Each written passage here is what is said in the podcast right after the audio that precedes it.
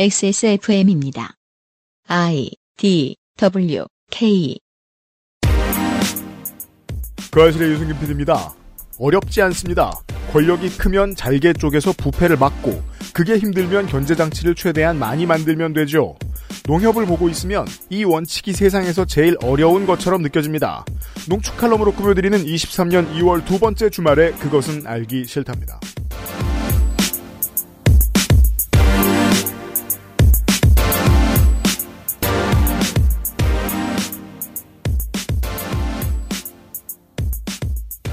(491회) 토요일 순서 그것은 알기 싫다 시작합니다 어, 윤세민 에디터하고 제가 정은정 농축산인의 이야기를 듣고 앉았었고요 네, 안녕하십니까. 윤세민입니다. 지금 이미 성관위에는 제24대 농협중앙회장 선거 사무 안내가 떴네요. 정말이에요. 어렵지 않습니다. 근데 인생살이를 상상해 봅시다. 한국 사람들은 늙어가면서 권력의 실체에 가까이 가 볼 때가 있습니다. 태양 같은 겁니다. 너무 뜨거우니까 다가가면 타버리고 적당한 거리를 지켜야 할 필요가 있죠. 근데 충분히 가까이 갈 수 있습니다. 정신 나가기도 하고 선택을 강요받을 때가 있습니다. 그런 때 보통 시스템과 연대와 거버넌스를 믿지 않는 사람들은 그냥 내가 권력의 일부가 되거나 아니면 시인하는 대가로 무언가를 받거나 하는 정도를 택하고 싶어 하지 권력을 견제할 수 있는 장치로서 존재하려고 하지 않습니다. 말이 너무 어려울까요?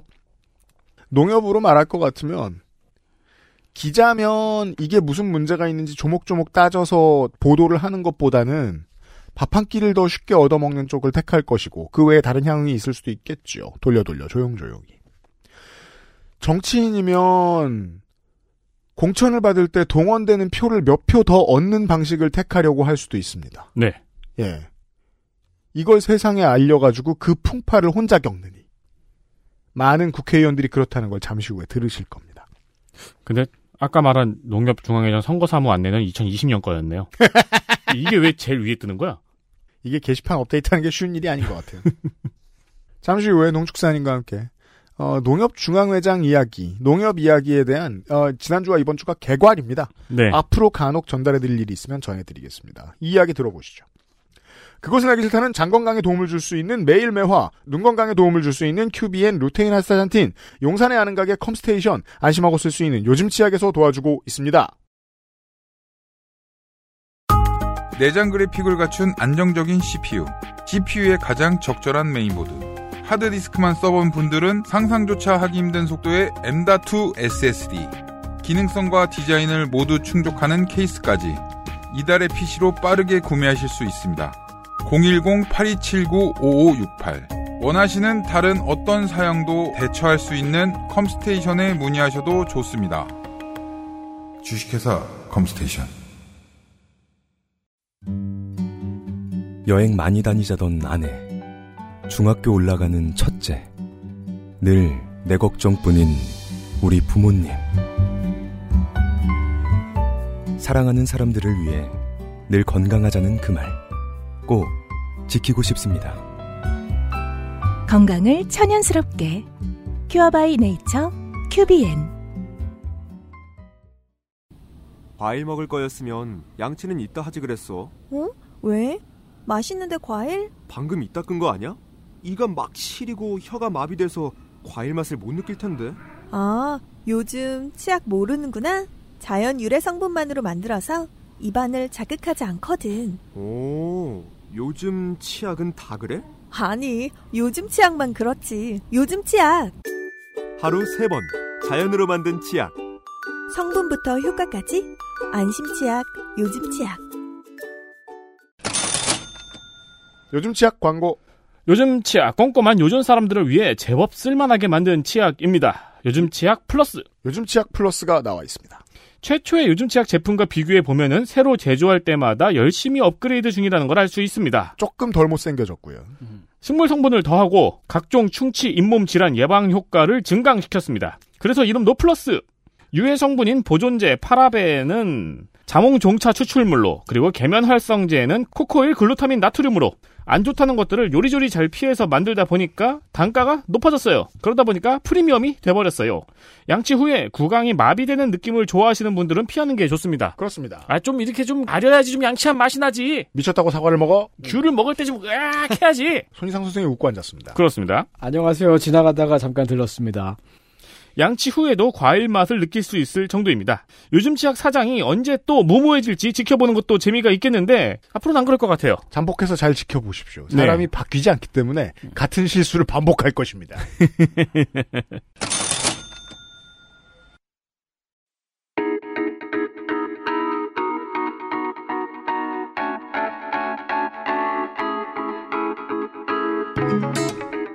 진하게 우려낸 농축 칼럼.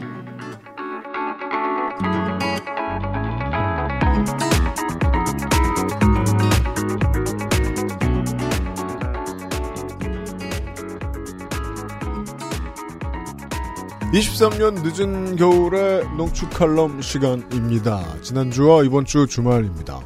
정은정 농축산이 나와 있습니다. 네, 안녕하세요. 정은정 농투산인입니다. 네. 우리가 가만있자. 이게 이번 주고, 다음, 다음 주고. 음. 어, 요즘은 팟캐스트 시대 많이 사랑해주시고요, 청취자 여러분. 지금 공개된 시점이에요. 네.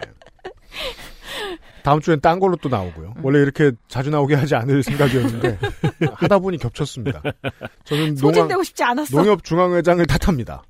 대한민국에서 가장 큰 조합, 협동조합이자, 대한민국에서 가장 큰 금융기관, 세계에서 제일 커요. 그 급. 네, 전 세계라고 말씀해 주십시오. 네, 한국이 참 돈이 많죠. 그 윗자리. 국회의원 몇 개쯤은 아주 우습게 보는 바로 그 자리. 음. 농협중앙회장의 유신 시도 와 관련된 이야기를 오늘 이 시간에 할 겁니다. 아 근데 이 방송을 하는 중에 뵈니까 다이어리도 농협 걸 쓰시네요. 벗어날 수가 없어요, 저 같은 사람. 예, 제 종이에 뭘 쓰는 사람이거든요, 저 사람이 평상시에. 네. 심지어 이것도 있고 큰 다이어리 두 개를 주더라고요. 네. 그잘 쓰고 있습니다. 지난주에 이미 설명했습니다. 한국인들은 조합으로 끝나는 어떤 조직들을 싫어하게 교육받으면서 크죠. 스무 살이 넘고부터는. 음. 두 가지입니다. 전혀 성격이 다른 노동조합과 재개발조합. 음. 우리 생활에 가장 가까이 있는 것들 같잖아요. 그 협동조합의 개념을 아예 모르진 않습니다. 그래서 조합의 개념을. 특히나 협동조합은 더합니다. 농협에서 많이 봤으니까요. 구좌를 트고 조합원이 되면 1표입니다. 거기서 돈을 더 낼 필요도 없습니다. 그럼 그 표를 가진 사람이 민주적인 권한을 이미 획득하고 있고 자기가 돈이 없다고 해서 목소리가 더 낮아질 가능성도 원칙적으로는 없습니다. 그런 사람들이 뽑아놓은 농협중앙회장이에요. 근데 그런 사람들이 뽑은 거 맞아요? 네.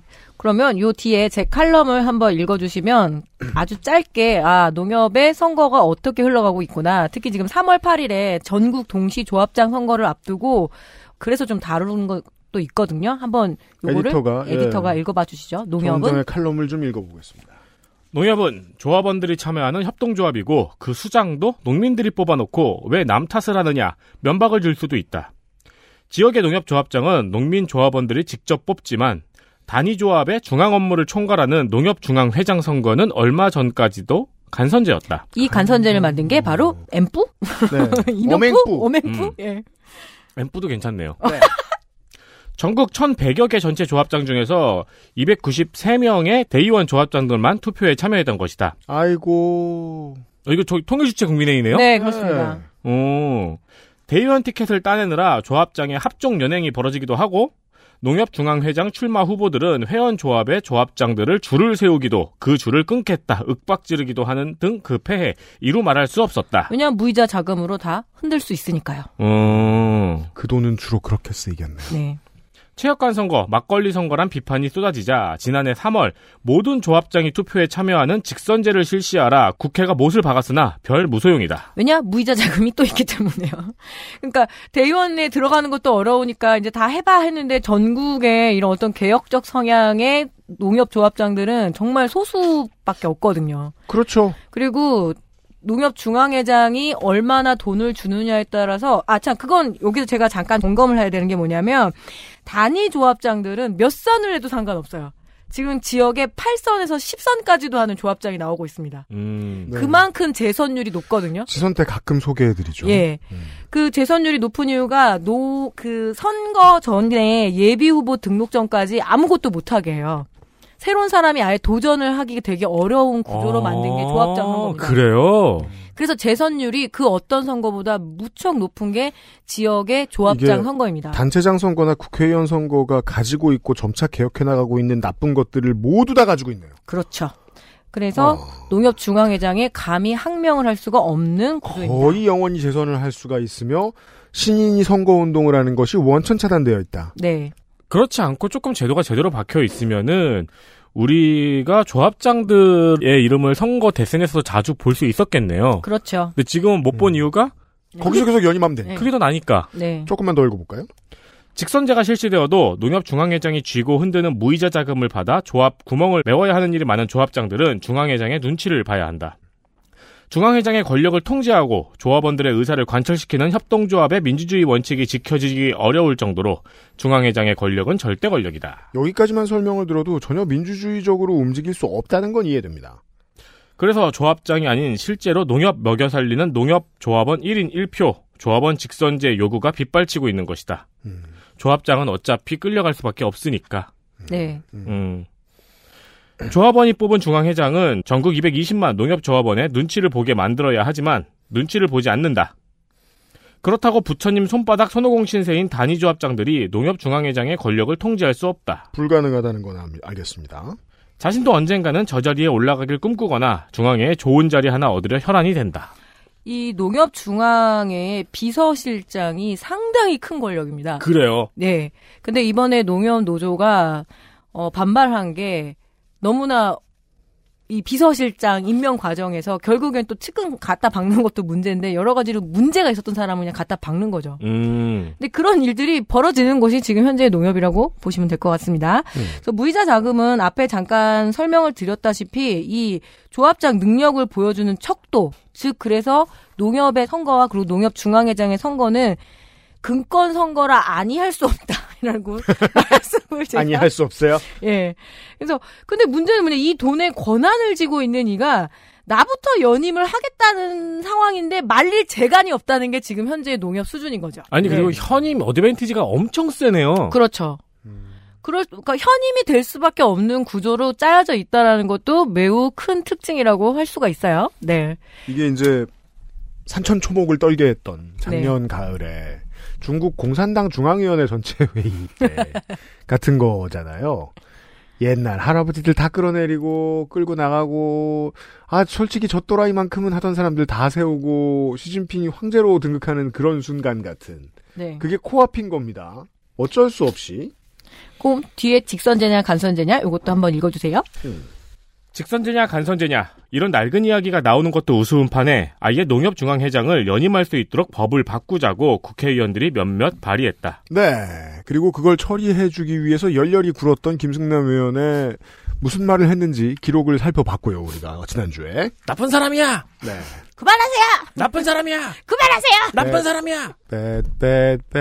대뻔. 네. 핑계야 사업의 연속성과 신협, 새마을금고, 산림조합도 중앙회장 연임을 하는데 농협중앙회장만 연임을 못하는 것이 형평성에 어긋난다는 것이지만 농협과 저 조직의 규모를 비할 수가 있는가? 참고로 이제 산림조합도 이 연임할 수 있거든요. 음. 비교를 한번 해볼게요. 산림조합이 요새 막 너무 자기네들이 임업 집불금이라게 생겨서 음. 자산 유입이 많이 된 거예요. 그래서 어, 너무 잘하고 있었는데 10조예요. 우와, 우리 5조였는데 10조 됐어 하면서 되게 좋아하거든요. 아, 여긴 900조고요. 예, 귀여워 죽겠어요. 이 사이즈가 달라요. 근데 이 핑계는 될 수도 없는 거죠, 솔직히. 네. 음. 농협중앙회는 회원조합의 사업이 잘 운영되도록 보조하고 궁극적으로 하루하루 졸아붙기만 하는 한국 농촌을 지탱시키는 일에 매달려도 시원찮을 때다. 그런데 지금 꺼내든 농협중앙회장 연임제 카드는 그 달콤한 중앙의 권력을 더 누리겠다는 뜻으로만 읽힐 뿐이다. 심지어 다음부터도 아니고 자기부터 연임을 하겠다고 이리 눈에 불을 켜고 있으니 제논의 물대기다. 네, 지난주에 유신이라고 설명드렸습니다. 오늘도 한국의 농업 문제라 쓰고 농협 문제라 읽는다.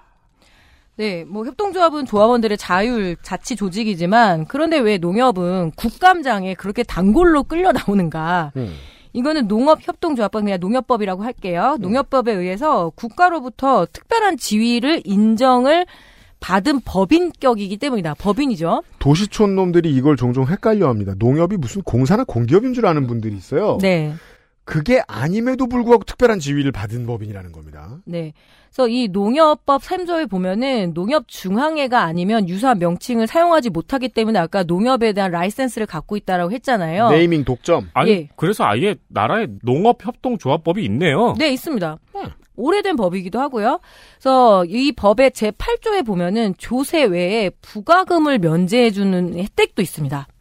그 여러 가지 법적인 특례가 있어서 혜택을 주면은 당연히 감사도 받아야 되잖아요. 그래서 정보 공개법의 적용도 받는 공공기관의 성격도 갖고 있어요. 음.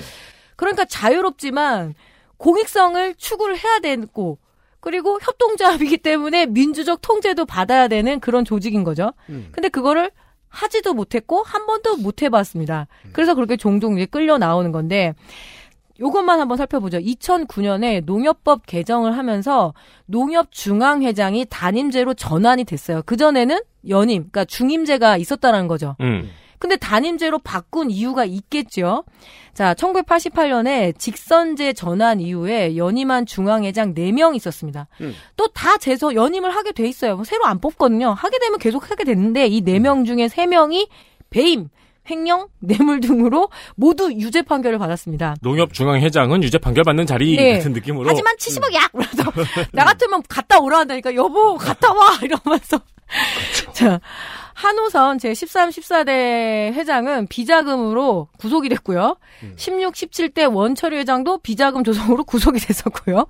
18, 20대 정대근 회장은 뇌물수수로 임기 중에 구속됐습니다. 그러니까 임기 마치면 다 그냥 잡혀가는 게 뭔가 이렇게 그냥 자연스럽게 느껴질 음, 정도였었어요. 최현병 21대 22대 회장은 사전선거 운동 혐의로 재임 내내 말이 되게 많았고요. 그래서 이 농협중앙회장의 이 견제 수단으로 단임제로 전환이 된 거거든요. 똑바로 잘했으면은 그냥 연임시켰을 거예요. 근데 매번 잡혀가고 음, 문제가 음. 생기니까 그래서 민주적 통제가 안 된다라고도 얘기하는데 저는 좀 무능하다라고 보는 편이 좀 맞을 것 같아요. 되게 무능해요, 솔직히. 재미있는 게 되게 그 교육 효과 없는 강아지를 네. 보는 기분이에요. 예를 들어 이제 제가 교육하는 능력이 없어서 되게 다양한 기능을 가르치지는 못했습니다만 우리 애한테 얘는 그래도 앉아와 엎드려 뛰어를 0.01초 안에 파악하고 웬만하면 그 원칙을 잘 틀리지 않거든요. 네. 근데 왜 한 번 가르쳐도 일주일 있다 까먹는 애들 있어요. 음, 음. 예. 근데 그런데 그거 화내면 더 안 되잖아요. 음. 패닉하고 막. 근데 아무리 봐도 여기엔 돈이 너무 많이 흘러오고 이권이 너무 많이 흘러왔다 나가는 조직인데, 그러니까 세계에서 가장 큰 조직 중에 하나인데 견제가 되지 않으면 잘 될 리가 없거든요. 그 그래서 이제 견제를 한다고 몇 가지 원칙을 세워놓으면 잠깐만 있으면 또 잊어버리고 예전처럼 하려고 드는 것 같네요. 연임을 지금 몇 년 지났다고 연임을 다시 하겠다고 하는 걸 보면. 그래서 이렇게 계속 연임제를 하겠다라고 하면서 아주 전방위적으로 로비를 하고 있는데 음.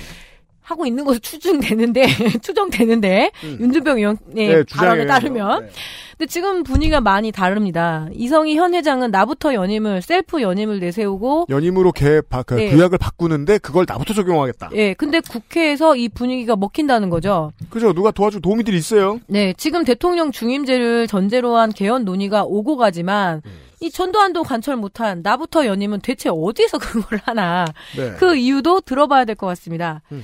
결국 대동소이하긴 하지만 2021년부터 국회에서 계속 농협법 개정안이 발의가 됩니다. 21년.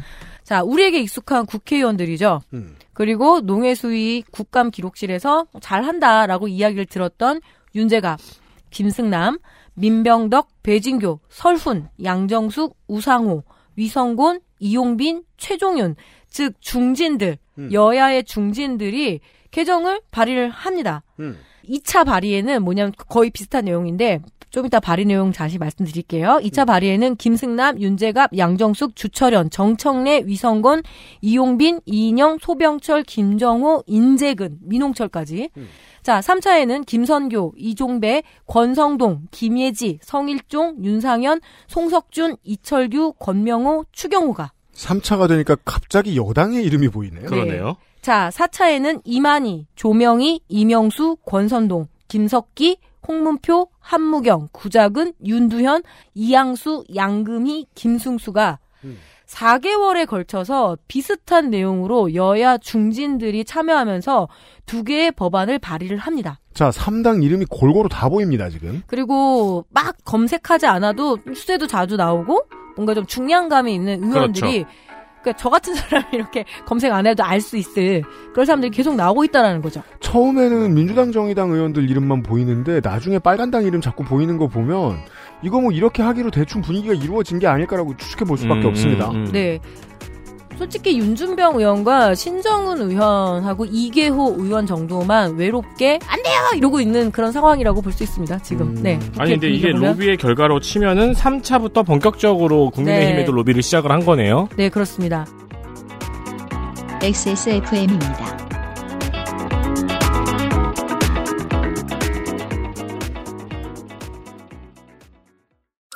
매일 매화는 불규칙한 식습관, 스트레스로 인해 예민해진 배변 활동을 원활하게 도울 수 있는 건강 기능 식품입니다. 매일 보는 즐거움 매일 매화 제조 극동에치팜 판매 TNS 건강 기능 식품 광고입니다. 수냉은 customizing에 따라 효율 차이가 큽니다. 컴스테이션에 문의하십시오. 주식회사 컴스테이션. 순도 100% 콜라겐, 피부 건강엔 큐비엔.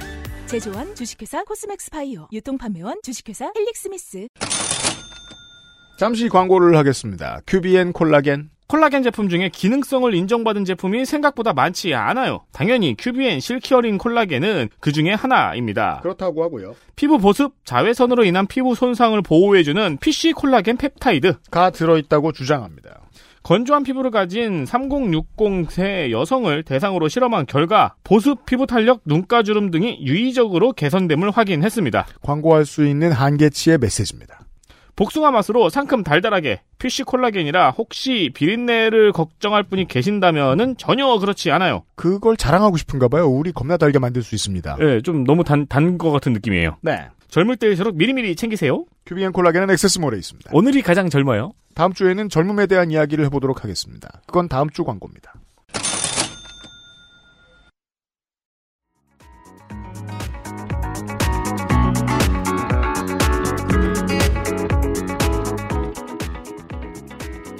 그럼 요 박스 글을 한번 제가 보죠. 네.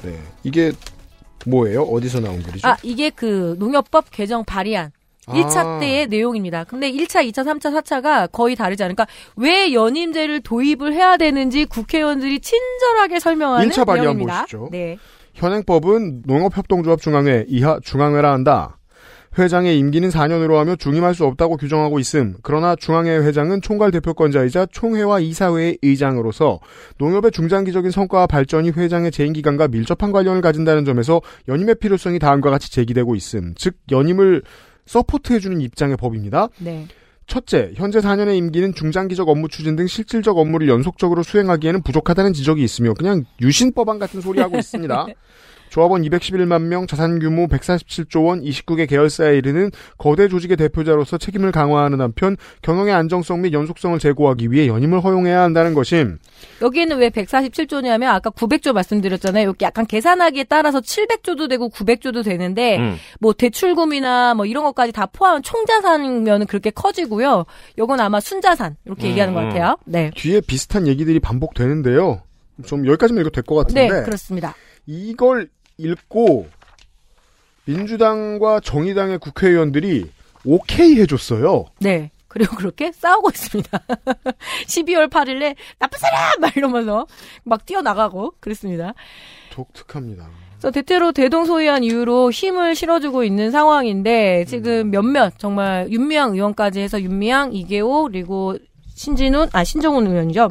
그리고 윤준병 의원까지 여기 네 명이 그래도 굉장히 방어를 하고 있어요. 음. 그래서 손쉽게는 안 넘어가는데 지금 분위기로 봐서는 이렇게 중진들이 힘을 실는데 어 되지 않겠느냐 이게 좀 약간 음. 관전평이긴 하더라고요. 그죠. 왜냐면, 뭐, 우상호, 배진교, 다 정당, 저, 수뇌부, 네, 그렇습니다. 원내대표급 들이잖아요. 음. 그 저는 감정이 묘했어요. 그래도 이렇게 농업계에서 뭔가 국회의원들한테 민원을 넣으려면 몇몇 의원들한테는 꼭 가서 부탁 혹은 이렇게 얘기해야 되는 사람들 이름이 여기 다 들어와 있다라는 거죠. 음. 일종의 배신감 그런 것도 없지 않아 있습니다. 그죠. 그러니까 뭐 아주 너그럽게 봐주면 읽고 이해 못한 거고 네, 상식적으로 보자면 다른 게 있는 거예요. 네.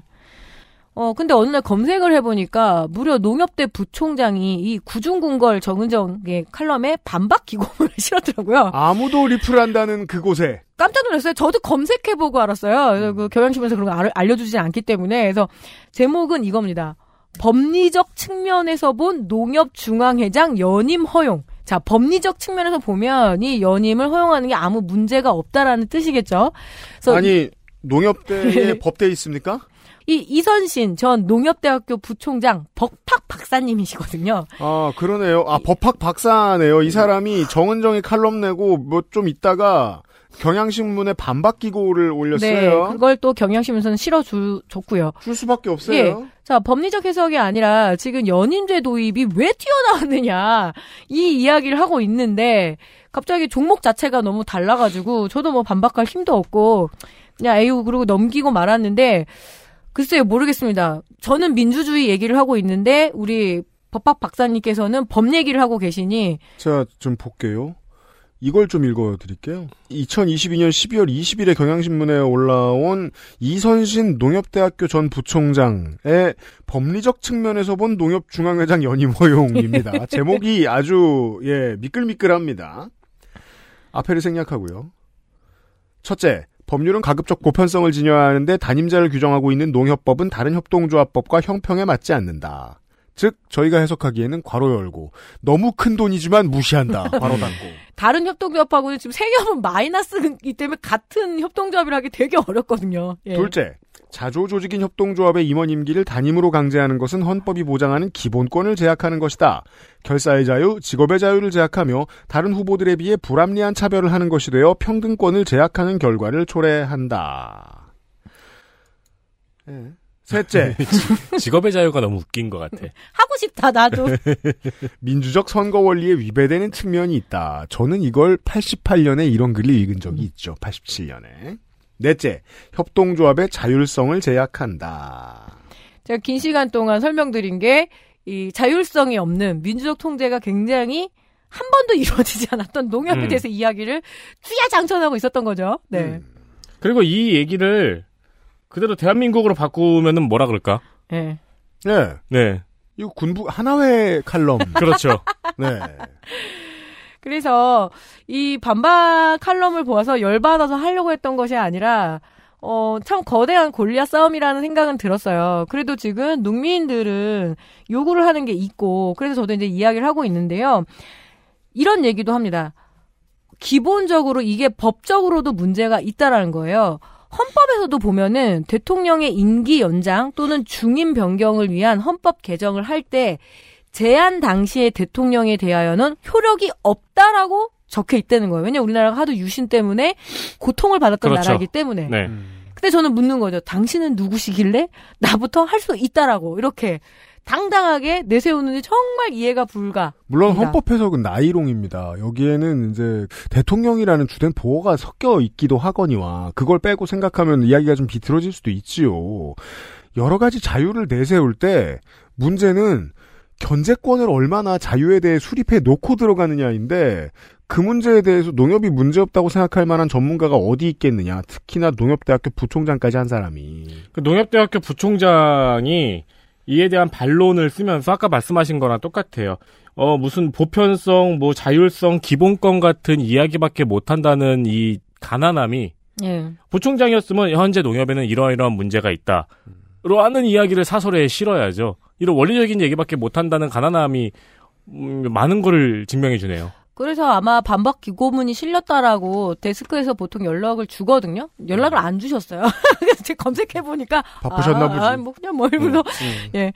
그러니까 지금 농업의 현안이 너무 많잖아요. 늘 많지만 지금 가장 최악인데 이게 농촌 기반 야당 의원들이 지네들끼리 치고받고 싸울 일인가? 그게 좀 저는 흥미로운 관전평이었습니다. 음, 그러니까 다른 넘치는 문제들은 다 제끼고 로비 받은 문제부터 해결해 주시는 거 아니냐. 네. 예. 그런 의구심을 떨칠 수가 없고요. 음. 자, 제가 왜 농업 문제가 농협 문제라고 이야기를 했냐면 한국의 농업 문제에 그대로 지금 농협도 어, 그 문제를 겪고 있기 때문인 거죠. 1. 음. 자, 어디나 양극화가 심합니다. 하지만 가난한 나라가 양극화가 제일 심하잖아요. 네. 마찬가지입니다. 농- 가난한 나라에 가볼 때마다 느끼죠. 네. 잘 사는 사람은 너무 잘 산다. 예, 근데 농촌도 마찬가지인 거죠. 지금 현재 농협 조합원들, 그러니까 농민 조합원들을 보게 되면 소수의 전업 농가 조합원이 있고요. 그러니까 1년에 막 억 단위까지도 칠 수 있는 조합원과 음.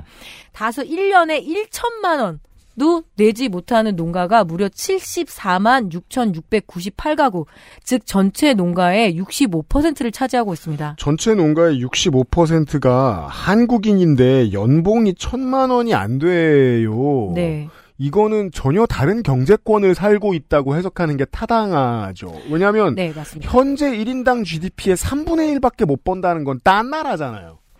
그래서 그 포인트를 저희가 까먹으면 말씀해 주세요. 그러니까 다른 일을 하고 있다는 게 되게 중요한 거죠. 도저히 농사만 지어서는 먹고 살기 어려운 다수의 조합원들이 있는 거고. 보통 이렇게 정치 문제 얘기할 때 마이크로로 갑자기 개헌 얘기하는데 못 사는 사람 얘기할 필요 없거든요. 다만 오늘은 우리 수많은 저를 포함한 도시촌 놈들을 위해서 큰 그림을 보여드려야 되기 때문에 이 얘기까지 좀 전 더 하겠습니다. 이 정도 상황을 해결을 할 수 있을까? 연임하고 싶어하는 회장한테 연임 선물 던져줘가지고 자, 한 달에 농산물 판매 금액이 83만 원이 되지 않는 농가가 절대 다수라고 이렇게 이야기를 하고 있고요. 음. 이에 비해서 농산물 판매액이 5천만 원 이상이면은 사실은 5천만 원 저는 그렇게 크다고는 생각은 안 하지만 5천만 원 많이 버는 거 아니라고 예. 됩니다. 이 농가가 8만 7,391명, 즉 전체 농가의 7.6%밖에 안 되거든요. 성공한 소수예요 이게. 네. 음. 그러니까 정말 뭐 우리가 부자 농부라고 보통 이야기하는. 음. 그래서 이미 이 조합 내에 다수의 영세 소농과 소수의 전업농의 어떤 양극화 문제가 있어서 농민들을 위한 조합으로 합시다 그러면은 이 소수의 농가들이 훨씬 더 시큰둥한 거죠. 왜? 막 이러면서 사이즈가 크면 그만큼 대출금도 많이 받을 수 있고요. 그만큼 더 크게 또 사업도 할 수 있기 때문에 농촌 내부의 그 양극화 문제가 농협 내에서도 분명히 보이더라고요. 지금까지 말씀드리던 내용에 환산 단위가 농가라면 1인당 GDP로 치환하면 안 돼요. 네. 한 가족이잖아요. 그렇죠. 맞네요. 음. 정말 너무너무 가난하다고 어, 봐야 그러네요. 수 네. 있습니다. 네. 그리고 고령화의 문제. 고령 조합원의 문제. 둘 다입니다. 1990년에 이 농가 인구 중에 65세 이상 인구가 11.5%지만 야, 지금은 그럼 지금 도시랑 비슷했네요. 예, 지금 삼, 아, 2012년 35.6%, 지금은 당연히 50%를 넘죠. 아, 그래요? 어, 그럼요. 그러면 60, 50%를 넘는다는 건요, 65세가 중위 나이라는 거예요. 그렇습니다. 그 지역에서. 뭐 농가 경영 등록체, 즉 내가 농민입니다라고 이야기를 하는 그 농민들의 평균 나이는 70세를 찍었습니다. 네. 세상에. 재작년에 찍었습니다, 심지어. 이야. 예. 그래서 한편 그래서 현재 농사를 짓지 않고 있는 고령조 그러니까 통장은 들고 있고 출자금 빼내지 않으면 계속 조합원 자격이 네. 유지가 되고 있는데 이분들이 무려 95만 명. 어. 네. 생각해보면 뭘 또 그걸 빼겠어요. 그렇죠. 뭐 어차피 95만 거기에 명또 복지 지원금 음. 들어오고 나가고 하니까. 중에 상당히 다수는 네. 은행 갈 힘도 없을 분들도 있을 음. 거라고 그래서 생각해요. 재선이 더 되는 거야. 아이고 알았어. 그래서 이게 대의원 그 대- 위임 하는 거 이제 위임장도 그냥 그럼 이게 써주기도 하고 뭐. 지금은 돈 많아 보이는데 제가 아까 그런 비유 드렸잖아요. 이거 사실 군대만 있으면 국가다라고요. 모든 네. 걸다 갖추고 있으니까 먹고 살 수 있고요. 금융업도 엄청나고요. 그러면 만약에 국가죠? 금융업으로 잘 되는 세계에서 가장 잘 된 나라 어디 있습니까? 싱가포르죠. 네. 죽어라고 이민 받잖아요. 예. 농협은 지금 이민 정책의 천병이어야 돼요. 음. 근데 안 그러고 있으니까 이런 결론이 날 거 아니에요. 저는 지금 무슨 이야기를 뭐, 하고 너- 오늘 있냐면 앵글이에요. 예. 제. 음, 민주적 통제가 왜 어려운지를 실질적으로 농협 중앙회뿐만 아니라 단위 조합의 10선까지도 가능한 이유를 표명을 드리는 거죠. 음. 민주적 통제 똑바로 안 됐더니 네. 나온 결과들을 지금 읊어드리는 겁니다. 더 보죠. 자, 무자격 조합원의 문제도 있어요. 일종의 부재지주 문제인 거죠. 농사를 짓지 않지만 이 무자격 조합원이 조합 경영에 참여를 하게 돼 있는 이런 경우가 있는 겁니다. 그러니까 음. 일종의 출퇴근을 하는 거죠. 그리고 농사는 조금 짓고 부모가 짓는데 아들이 조합원인 경우도 있어요. 아. 뭐 그런 것도 그래서 여러 가지 이런 상황들이 있는데 현재 조합 설립 인가 기준이 되게 빡세요. 그러니까 지금 현재 잠깐 그걸 보게 되면 이렇게 되죠. 설립 인가 기준을 보게 되면은 조합원 자격이 있는 설립 동의자 수가 1000명 이상이고 품목조합 같은 경우는 200명 이상, 그리고 뭐 나머지는 하는 700호 미만 지역에는 뭐 이렇게 요거 두 개면 이렇게 1000명 이상이거나 뭐 예를 들어서 인삼이라던가 특별한 품목조합인 200명 이상이 이 조합을 설립을 할 수가 있는데 이 설립에 참가하는 조합들 조합원이 무자격 조합원들이 많다라는 거죠. 음, 쪽수를 채워야 네. 돼요. 그냥 쪽수만 채워서 정말- 설립하는 정말 진성 조합원이 아니다라는 겁니다. 근데 음. 이게 정돈이 안 돼요. 자, 예를 들어서 단위 조합에서는 무조건 우리 조합원들이 아무리 어르신 95만 명이라 하더라도 또 도시 출퇴근하는 부재지주 같은 무자격 조합원이라 하더라도 우리 조합원이 이만큼 있어요라고 이야기하는 게 훨씬 유리하죠. 그렇겠죠. 허수가 필수. 예. 허수가 많은 곳에서는 당연히 여러 가지 비리도 있고 그리고 그 비리를 통제할 수도 없고요. 음. 그래서 이 문제가 결국엔 그 각 단위 조합들도 갖고 있다는 겁니다. 오늘 제가 중앙회장의 연임 사건만 이야기를 하는데 어디서부터 썩었는가를 말씀을 드리는 거예요. 자, 네. 이런 중병을 중앙회에서 못 느낄 리가 없는 게 중이 나이가 70세라며요. 네. 진성 조합원들은 빠르게 죽어가고 있어요. 그렇죠. 네. 근데 숫자가 유지되잖아요. 그럼 허수일 거고 잠재력은 점점 사라지고 있다는 걸 중앙회가 모르면 누가 알아요? 아니 근데 여기서 해결책을 내지 않는다는 건 농업을 죽이는 방식으로 수익을 내고 있다는 뜻입니다, 지금. 그렇죠. 그리고 전두환이 통일주체 국민회의를 잘 꼬드껴가지고 자기한테 표 던질 사람만 모아놓고 선거를 해서 쉽긴 했지만 네. 그보다 더 쉬운 방법은 뭐냐면은 통일주체 국민회의에 아무도 없고 이름만 있는 거죠. 네. 그래서 농협 개혁 운동을 하는 각 지역에 회원들이 좀 있거든요. 있어요? 예, 정명회라고 있습니다. 음. 뭘 하냐면 대의원대회에 꼭 참석하자. 음. 총회에 참석하자. 음. 그리고 위임장 쓰지 마. 이런 얘기를 해야 된다라는 거죠. 진짜 조합원처럼 행동해보자. 진짜 조합원이니까 진짜 조합원처럼. 예. 근데 안 그런 조합원들이 훨씬 많고 너무나 간단하게 귀찮으니까. 위임대회를 써주고 음. 그런 경우 아버지 거를 그냥 아들 거를 아버지가 쓰고 아버지가 음. 음. 이런 식으로 개판으로 돌아가는 거죠. 솔직히 그 말씀드리면. 정당한 투표 앞에 나서기 싫어하는 사람들은 네. 보통 재선을 앞둔 사람들이거든요. 그리고 조합장들이 얼마나 다루기 쉽겠어요. 그러니까 아. 직까지도 막걸리 선거가 가능한 거죠. 그러니까 14조에 꽁돈이 있으니까요. 네. 그들을 움직일 수 있는. 심지어 기대하기도 해요. 왜 조합장 선거 왔는데 요새 왜 마을에 떡 한 상자 안 오지? 이런 식으로 얘기를 한단 말이죠. 어. 당연히 마을에 관에 뭐가 와야 되는데 막 이러면서 이게 얼마나 큰 부패 스캔들이냐면요. 여야가 대선 치르는데 100억이 없어서 쩔쩔맵니다. 50억이 모자라서 쩔쩔맨다고요. 길게 써봐야 1000억, 2000억 씁니다. 14조를 빌려줄 권한이 있다고요. 근데 이 사람은 그리고 성평등 즉 젠더의 문제가 매우 큽니다. 성평등 농협이 이루어지지 않는 이 마초맨들의 판인 거죠. 그나마 도시에 올라오는 이슈들이 다 이런 거죠. 농협은. 네. 네. 그 수많은 성비위 사건과 온갖 갑질의 연원이 무엇인가? 이거야말로 가장 민주적 통제가 아예 안 된다는 거죠. 그렇게 잘못을 했어? 나가! 이래 되는데 10선! 이러고 하고 있는 거죠. 음, 음. 뭐 최악에서 제가 정말 여성으로서 입에 담기 괴로운 그런 성비위 사건들이 너무나 많고 그거를 다 함께 희덕거리고 있는 그 문화 자체가 문제인데 통계로 한번 보시죠. 2022년 10월 기준의 여성 조합원 및 임원 현황입니다. 농협 조합장의 여성 비율은 0.6%에 불과하고요. 농협 중앙의 M급 관리자면은 이사급입니다. M급 관리자 128명 중에 여성 비율이 2.3%, 즉 단 3명입니다. 128명 중에 3명. 네. 농협 경제지주는 단 한. 명뿐이에요. 이러다 보니까 여성 조합원들에 대한 어떤 정책이나 생산자로서의 권리 보장에 당연히 관심이 없죠. 뭐냐 남자들끼리 정말 이렇게 그죠? 이 남성 젠더들끼리 우악우악 해갖고 그냥 또 당선되고 음. 또 술 한 잔 먹고 계속 이런 문화가 차곡차곡 쌓여져 와서 그게 너무 당연하고 만약에 진짜 공명정대한 오죽하면 중앙 선관위에서 다 관리하는 선거예요. 3월 8일에. 당연하겠죠. 네. 네. 하도 이런 일이 많으니까.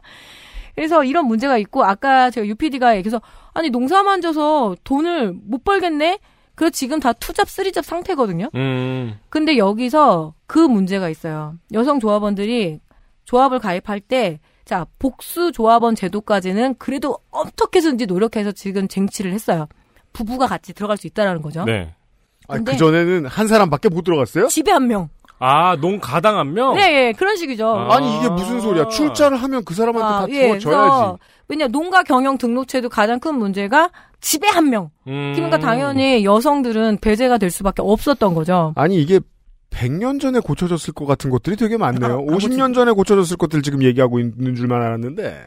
자, 그래서 이 복수 조합원으로 가입을 할 수 있다라는 규정은 어떻게까지 만들어졌는데 여기서 좀 되게 특이한 게 있습니다. 뭐예요? 다른 데 4대 보험되면 들어올 수 없어요.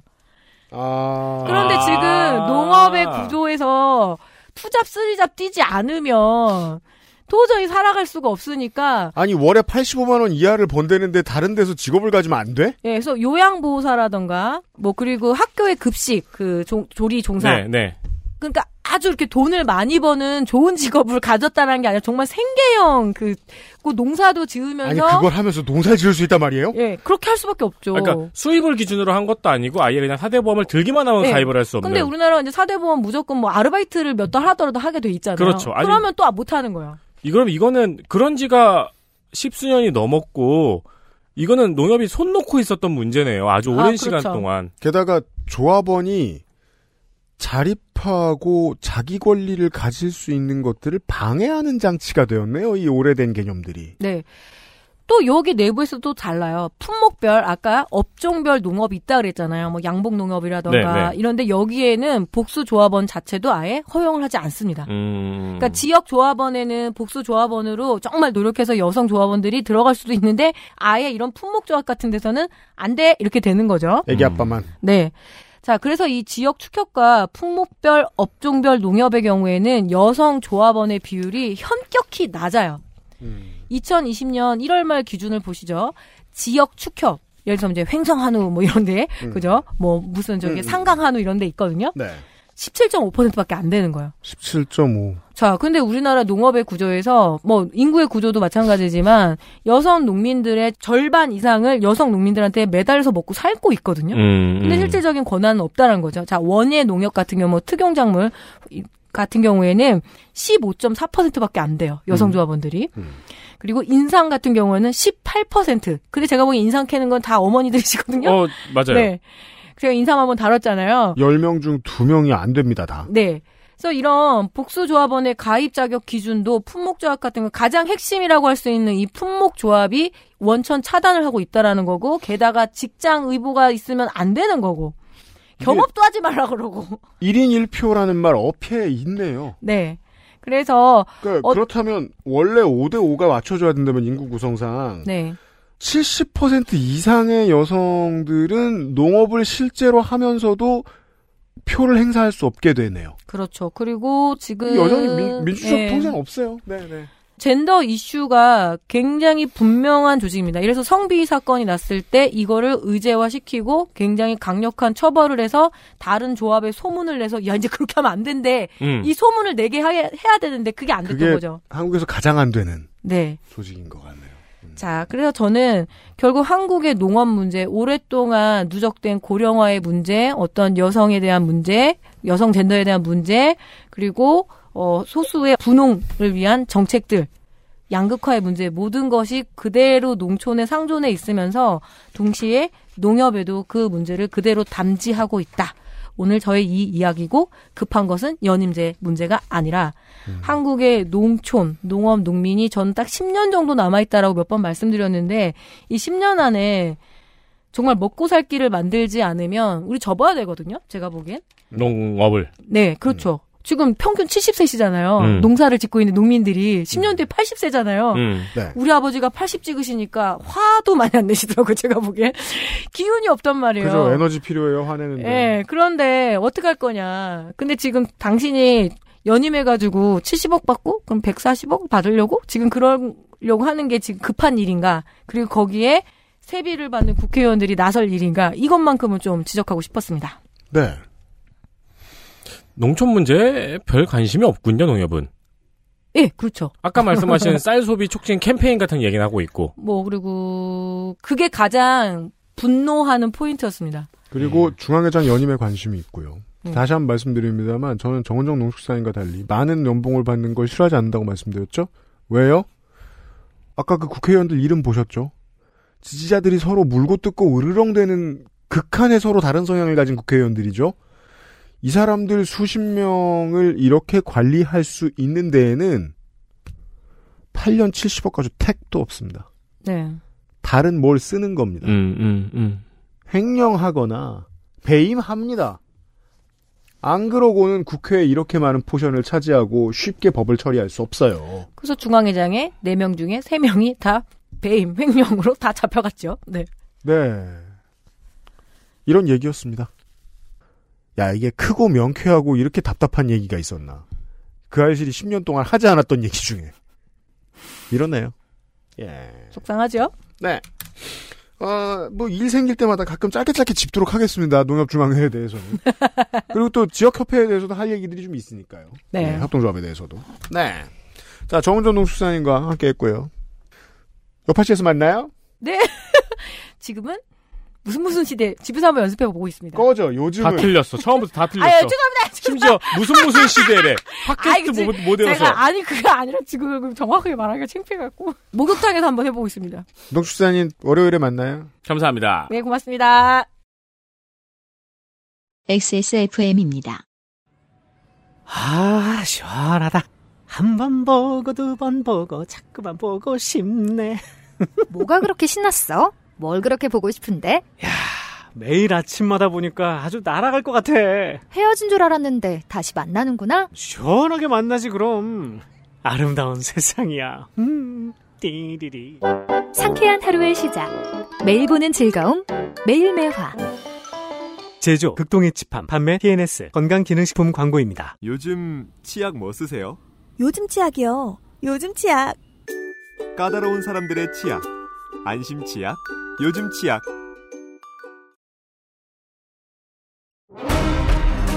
아스트랄 뉴스 기록실 뉴스 아카이브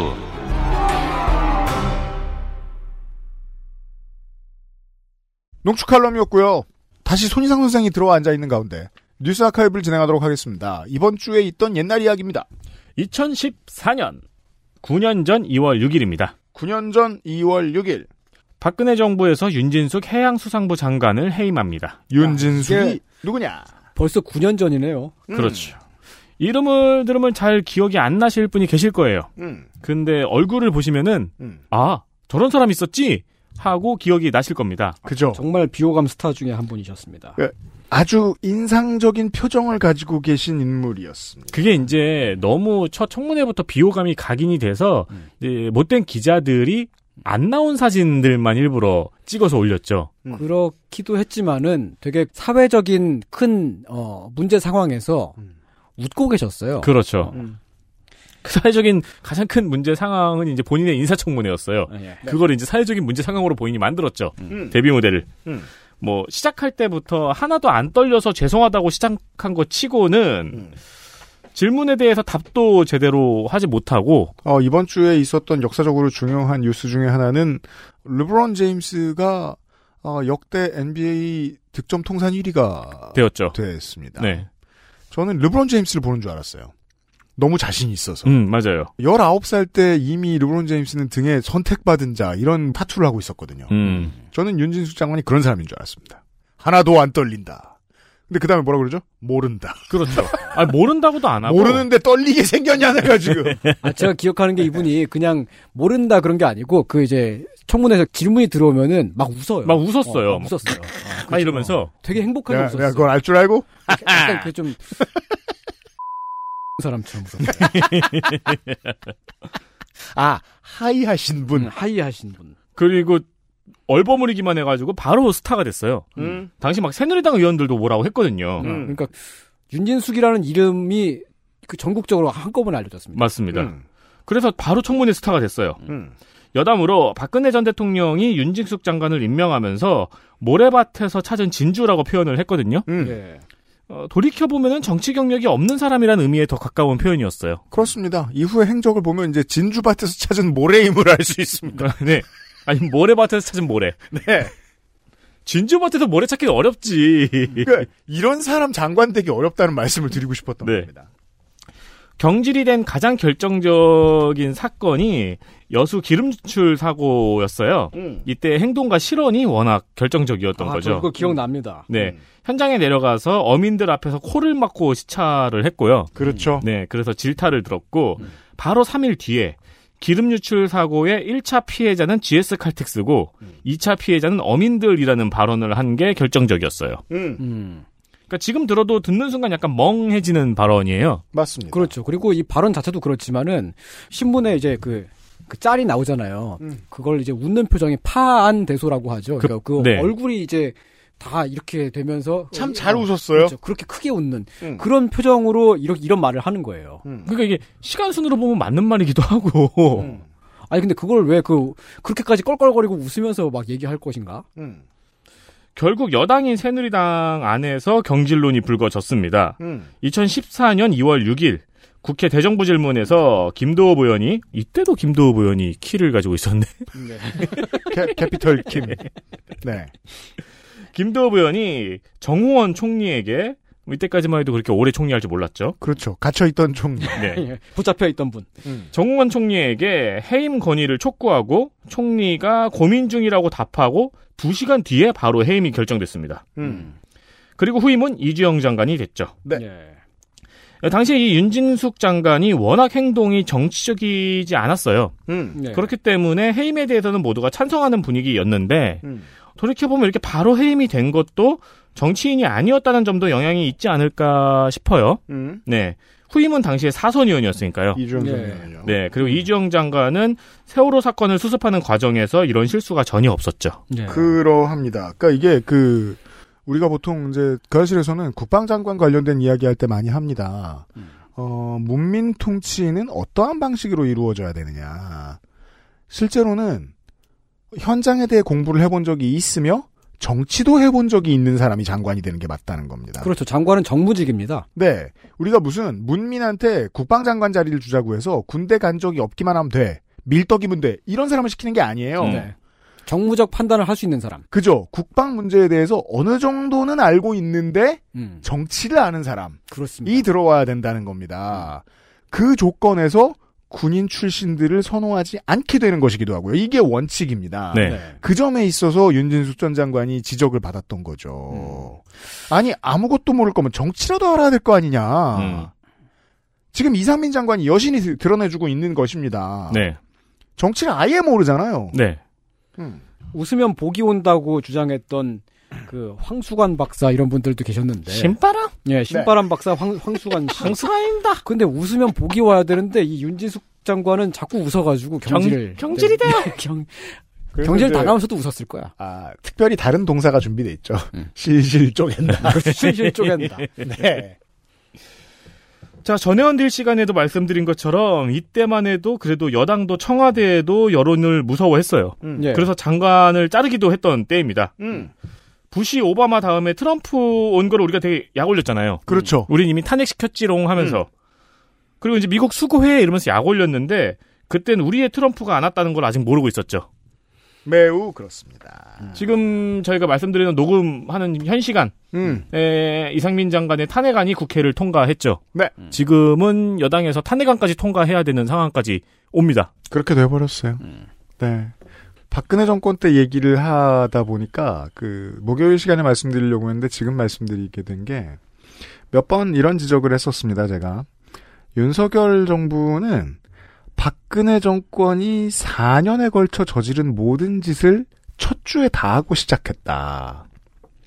사실 뭐 아무리 넓게 range를 잡아도 한 1개월 음. 정도에 다 보여줬습니다. 비선 실세가 있고 무속을 믿었고 주요 인사들의 비위 혐의가 너무 많이 드러나 있다. 알면서 뽑은 거잖아요. 제가 주목하고 싶은 건 윤석열 정권의 속도입니다. 속도. 거의 모든 면에서 박근혜 정권과 비슷한 일들을 하고 속도만 너무 빠르거든요. 네. 음, 예, 전 최근에 당 대표 선거를 앞두고 있으면서 김기현 후보가 한 말이 되게 인상적으로 남았어요. 뭔데? 그 당 대표가 되고 나면 공천을 대통령의 그 이제 상의를 받아서 하는 게 당연하지 않느냐라고 그렇게 말을 한 거예요. 음. 근데 그- 그걸로 해서 박근혜 대통령이 유죄 받아가지고 갔잖아. 음. 그, 그, 국회의원 공천에 개입하는 것은 공직선거에 개입하는 거잖아요, 대통령이. 네. 그렇게 하면 안 되는 것이고, 네. 그걸로 유죄를 때려가지고 보냈는데, 음. 그렇게 하겠다는 거잖아요. 음. 너무 이상한 거예요, 그게. 네. 그건 또 다른 이슈가 있는데 네. 엄청나게 이제 지난번에 비해서 속도가 빠르니까 네. 빠른 속도를 견디려면은 피부가 두꺼워야 돼요. 피부 두껍다는 정도의 차이가 있잖아요. 음. 이 속도에 대해서 제가 지적하고 싶은 건 다음 주 토요일에 이 시간에는 오랜만에 정재훈 약사와 하는 얘기들 중에 항노화와 관련된 얘기를 좀 있을 겁니다. 기대해 주십시오. 재밌는 얘기 할 겁니다.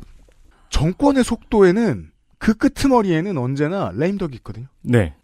문재인 정- 대통령만 빼야죠. 아주 익셉셔널한 거 하나 빼면은 무조건 끝에 레임덕이 있어요. 맞아요. 근데 모든 걸 광속으로 했잖아요. 레임덕이 빠르지 않을 거라고 어떻게 예상할 수 있죠?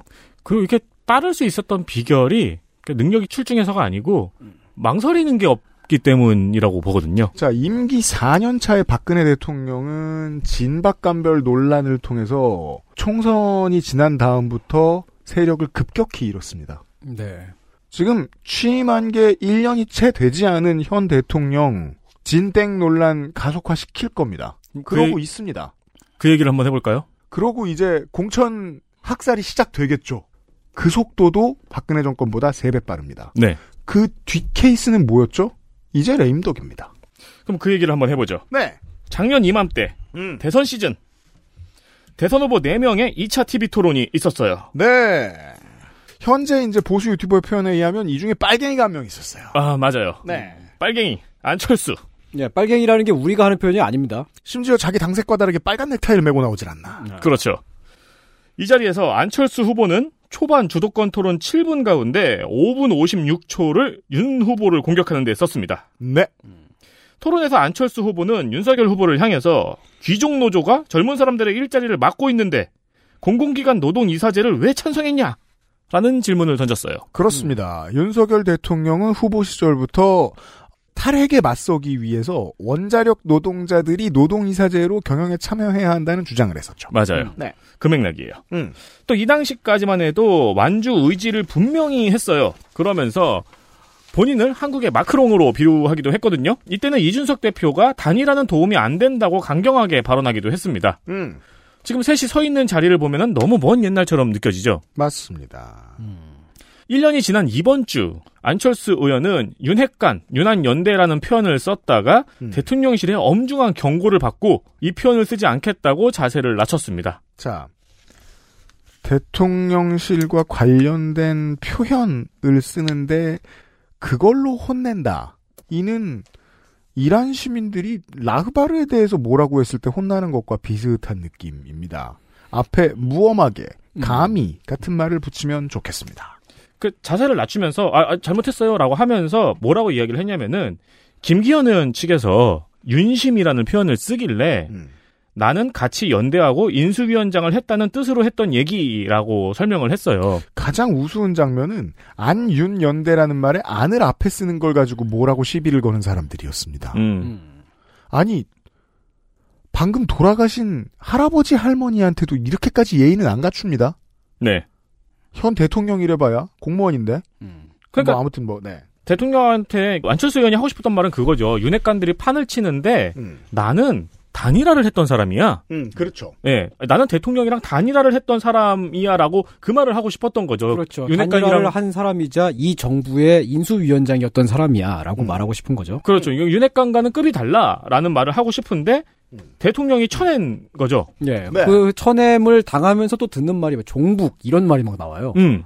요즘 관련해서 이제 그 종북 포스터에 언제나 주로 민주당 측 인사들을 많이 집어넣는데 우리 유튜버 친구들이 네. 어, 안철수 친구들이 지금 요즘은 안철수, 나경원, 이준석을 넣었죠. 그 사람들이 빨갱이로 그리고 그 몰렸어요. 뒤에 김씨 일가를 집어넣어서 붙여놔요. 그러니까 나경원 의원 같은 경우에는 그 긴 정치 생활에 이런 날이 올 거라고는 봅니다. 그러니까 상상을 못했을 거야. 이준석 대표 때하고도 그림이 좀 비슷하기도 합니다. 음. 네, 역할이 끝나니까 팽이 당하는. 음. 정확히 한 달 앞으로 다가온 전당대회 결과가 어떻게 될지도 알 수 없고 대통령실에서 총선을 어떻게 전망하고 있는지도 알 수 없지만 음. 어, 1년 만에 다시 선거 준비를 하고 있는 안철수 의원의 여행이 외로워 보이긴 합니다. 그렇습니다. 이게 사실 대선 때의 득표율을 생각하면은 표차가 0.7% 정도 났었죠. 네. 안철수 의원은 억울한 부분이 있죠. 어, 그럼요. 네. 해석이 좀 어색한 부분이에요. 이준석 대표가 실제로 대선을 승리하는데 도움이 안 됐다고 생각해서 쳐냈다는 말들을 종종 했습니다. 그 점이 맞으려면은 요 앞에 아까 얘기했던 이준석 대표가 안철수 의원과의 연대를 반대했단 말이에요. 음. 그렇다면 도움이 안 됐다는 게 증명이 될 수 있어요. 그러면 안철수를 내치면 안 되죠. 그렇죠. 그 중에 하나만 했어야 돼요. 이런 취사 선택이 정치입니다. 내가 평생 가도 싫어하고 밥도 같이 먹기 싫은 어떤 세력이 있는 사람, 그 중에 누구와 손잡을 것인가가 음. 정치입니다. 우리는 그 다이나믹을 민주당의 경우로 말할 것 같으면은 요 앞에 이야기했던 새누리당 시대에 본 적이 있죠. 김한기를 내보냈다.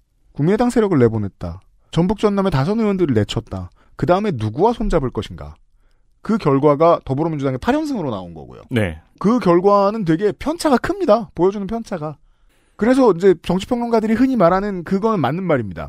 새누리당이 그때 진박 간별 줄 안 세웠으면 저는 민주당한테 정권이 안 왔을 거라고 생각합니다. 네, 저는 탄핵당하지 않았을 거라고 생각합니다. 음. 박근혜 대통령이. 네, 탄핵 수준이 아니라 정권 재창출도 했을 거라고 생각합니다. 그렇죠. 음, 맞아요. 네. 어, 그렇게 성공할 수도 있는 가능성도 있는 거예요, 여전히. 국민의힘의 전당대회는 그런 의미를 가지고 있습니다. 그렇습니다. 그래서 이제 그 야당 인사들이 라디오에 나와서 하는 말, 이, 그런 의미라는 걸 이해할 수 있게 되는 겁니다. 아, 이런 거면 안철수 의원은 결국 단일화 하니까 김기현 의원하고 단일화해라. 자리를 보전 받아라. 맞아요. 분당이라도 지켜야 되지 않느냐. 야권의 정치 인사들이 왜 그런 얘기를 하죠? 이번 전당대회를 성공적으로 윤심 위주로 치르라는 뜻입니다. 음. 부디 그래달라는 뜻입니다. 네. 정치는 그렇게 돌아갑니다. 그래서 안철수 의원이 스스로 말한 전략이 틀리진 않았거든요. 네. 네, 수도권 탈환하려면 내리 위주로 가야 된다. 근데 또 대통령실이나 국민의힘은 그렇게 보고 있지 않나 봐요. 그 점에 있어서도 박근혜 정권 시절에 새누리당하고 동일합니다. 하는 얘기는 주로 극우 유튜버들의 얘기를 듣고 합니다. 음. 그리고 극우 유튜버들에게 공천만 안 줍니다. 그런 이야기를 담은 뉴스 아카이브였습니다. 정치 얘기를 했고요.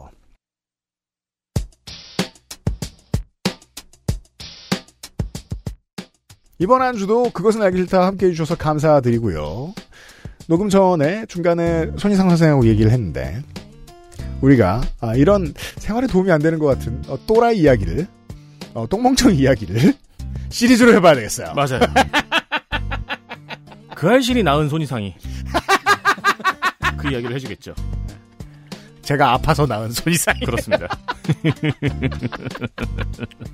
선생과 함께 또 어, 봄이 올 때까지 이런 헛소리들을 좀 들고 돌아오겠고요. 네.